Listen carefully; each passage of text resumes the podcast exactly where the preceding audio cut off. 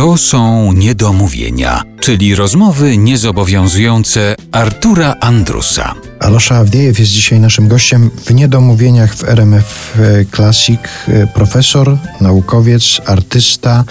W książce Polak z wyboru znajdą Państwo i opis tego życia przed przyjazdem do Polski i to, co się wydarzyło, kiedy tutaj Alosza trafił do Krakowa, znalazł swoje miejsce. No właśnie, ta książka nosi tytuł Polak z wyboru i ten wybór już trwa kilkadziesiąt lat. Jesteś, A, jesteś tutaj w Polsce od 1968 roku, tak? 67. Z krótką przerwą jesteś cały czas w Polsce, a nie było nigdy takiej myśli, no bo piszesz tutaj w tej książce, że Polska okazała się dla ciebie świetnym krajem, zachwyciłeś się, zakochałeś się w tym kraju i domyślam się, że dla kogoś, kto w tamtym czasie przyjechał ze Związku Radzieckiego, była czymś bardzo interesującym i bardzo ciekawym, ale pewnie też się domyślałeś, że są jeszcze inne kraje, gdzie jest jeszcze wolniej, jeszcze piękniej.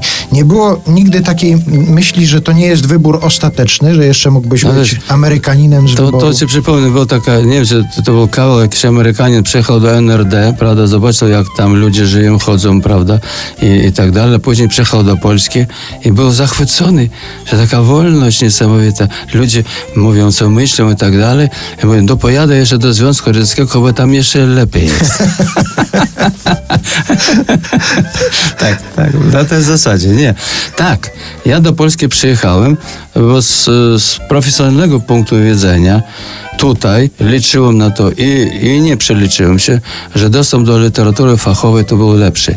Było więcej książek i tak dalej. Poza tym w Bibliotece Jagiellońskiej na tak zwanym RES-ie, to znaczy na ograniczonym korzystaniu z książek, były tylko książki w języku polskim, natomiast po angielsku i, i po rosyjsku można było czytać cokolwiek. To przeczytałem Trockiego, dzienniki tam. Dużo znalazłem literatury takiej, która mi zaczęła otwierać jakby oczy dla mnie wychowanego jako homo sovieticus. Zacząłem rozumieć. Nie ukrywam, jestem zakochany. Polska dla mnie jest ukochanym, wybranym krajem i naród polski moim ukochanym narodem. Dlatego, że ja nie spotkałem e, narodu, e, nie jestem też historykiem jakimś profesjonalnym, ale żaden naród nie dał się tak zniewolić.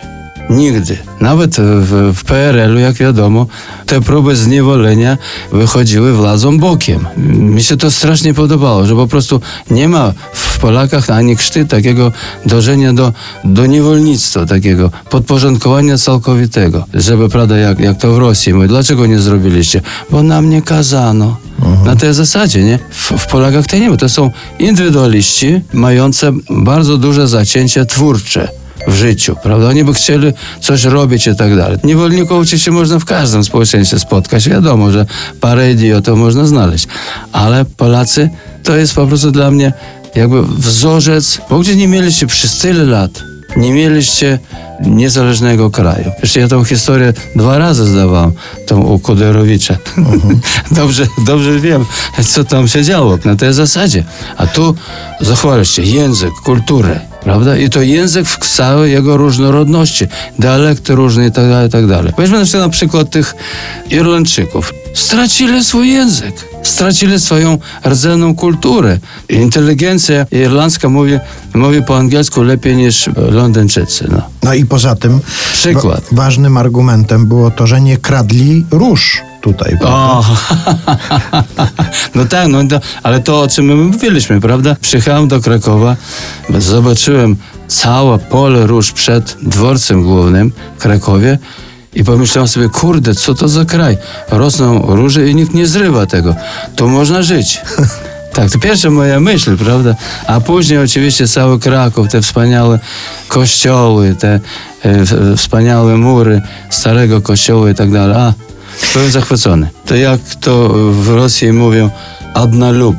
To ten, który może zakochać się tylko raz. Więc moja miłość do Polski to jest jedyna i niepowtarzalna.